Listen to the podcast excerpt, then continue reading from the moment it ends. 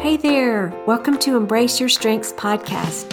You're going to hear inspiring stories of men and women who are embracing their top five Clifton strengths in all kinds of ways. You'll be encouraged to understand more about what's so great about you, learn how knowing, developing, living more moments using your strengths can bring you joy and purpose in your life. I'm your host, Barbara Culwell.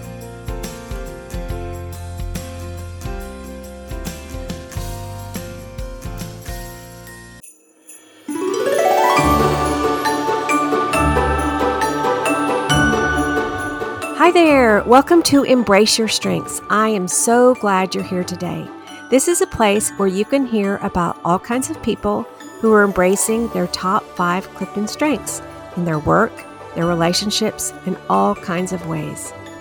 I love hearing glimpses of how each of the people that I've talked with over this past year is showing up, bringing joy and value to the things that they do and to the people that are in their life. If you aren't familiar with the Clifton Strengths, please message me. I would love to help you learn more about what that is. Basically, you can take an assessment at top5cliftonstrengths.com and learn what your top five strengths are out of a list of 34. This can be just a great step for you to begin to understand more about what is great about you. We can talk more in depth and I can help you begin to tap into the areas where you're naturally strong. Well, in our last episode, episode 52, if you haven't listened to it, we talked about the idea of offering who we are, our spiritual gifts, our talents, and our strengths. I know in this season we're so busy buying gifts for people, finding things to wrap presents for, put them under the tree. But what if we consider the gift of our presence? Showing up for others as a gift that we can give during this season. You can bless others by showing up, offering who you are with your strengths to the people at your work, your family, or even your neighbors. Who you are matters. I talked a little bit about offering my empathy strength to others around me this season. Today, I want to talk a little bit about my number one strength, which is harmony. People with harmony can be called peacemakers, agreeable, sympathetic, or mediators. You know, I've really thought a lot about this strength which which permeates most everything I do. I care deeply about others getting along, hearing the other person's point of view, reconciling if there's been a hurt in a relationship. But like for for most of us with our strengths, we can minimize what we do or how we think or operate in the world with our strengths because a lot of times we think, well, doesn't everyone do this? But as you know, that really isn't true. I love it when I experience the gentleness of my friends that I know that have harmony as one of their top five strengths. So I want to embrace my own strength of harmony, seeing it not just as a conflict avoider, but a real strength that is so needed and valuable in the world. I tell you what, I am really driven by making peace and encouraging others to do the same. I remember years ago when one of my girls was having some conflict with um, some of her friends at school about a really important issue.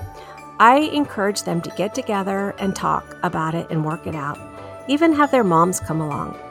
Maybe that was a little extreme, but I do think it really matters to learn to, to get to the root of things, to talk things out.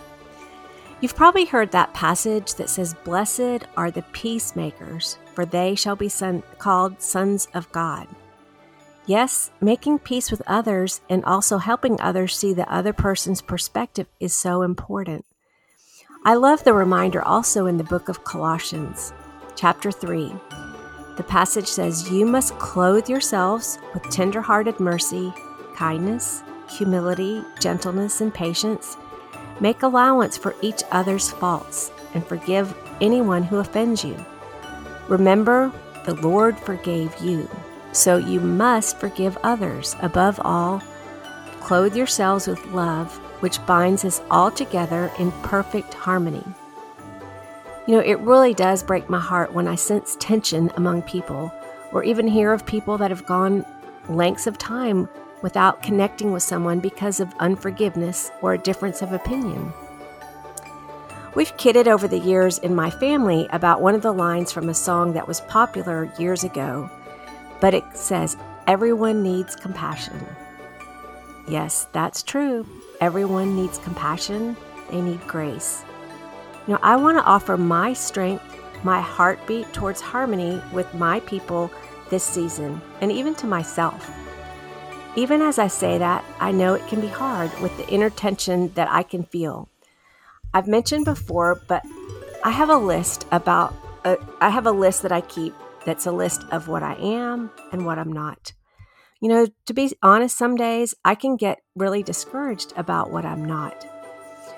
But recently I was reminded of some of those kind words that others mentioned about me when I turned 60 a few years ago. It was a it's a really nice list that I enjoyed.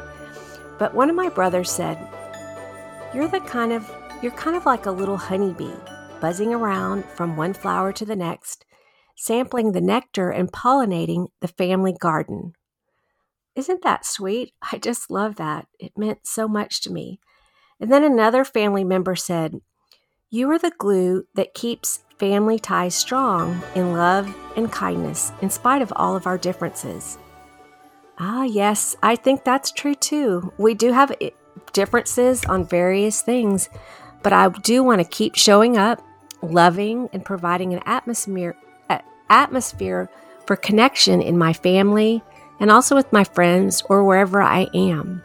As I talked this week about a friend that has harmony as one of their top strengths, I could really resonate with him about how sometimes it's hard for him to bring up hard conversations with people in his family. But then he was encouraged to take a step to bring up a tough subject, and it really went surprisingly well. I could tell that he felt a, a little bit mixed about the strength of harmony but seeing how it actually was good and provided progress in a relationship was so encouraging. Recently, I came across a touching quote from a man named Henri Nouwen. I thought this was so perfect for times when we might not like what we see are seeing in ourselves or embracing our own strengths. These are words for you, as if God is speaking to you. He says, I love you because you are beautiful made in my own image, an expression of my most intimate love. Do not judge yourself, do not condemn yourself, do not reject yourself. Let my love touch the deepest, most hidden corners of your heart. Now, I hope this season that you will be encouraged to offer your gifts, your talents, and strengths to the people around you. Perhaps your harmony, strength like me. You know, each each and every one of the top 34 Clifton strengths has something to offer those people around you.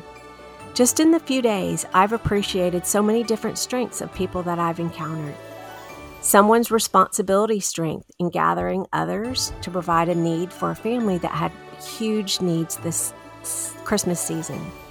Another person's intellection in reminding me of some meaningful truths during the Christmas season. Also, an activator's initiative in making things happen. These are just to name a few, but I really value and cherish the, the strengths that I see in the people around me. So I want to encourage you press on, show up, be who God made you, who you are matters. Embrace your strengths and offer that to the people around you. Take care.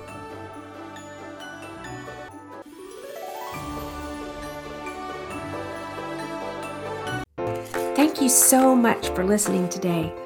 I hope this time has given you hope and encouragement about how amazing you are, or helped you understand someone you know, or work with, or love.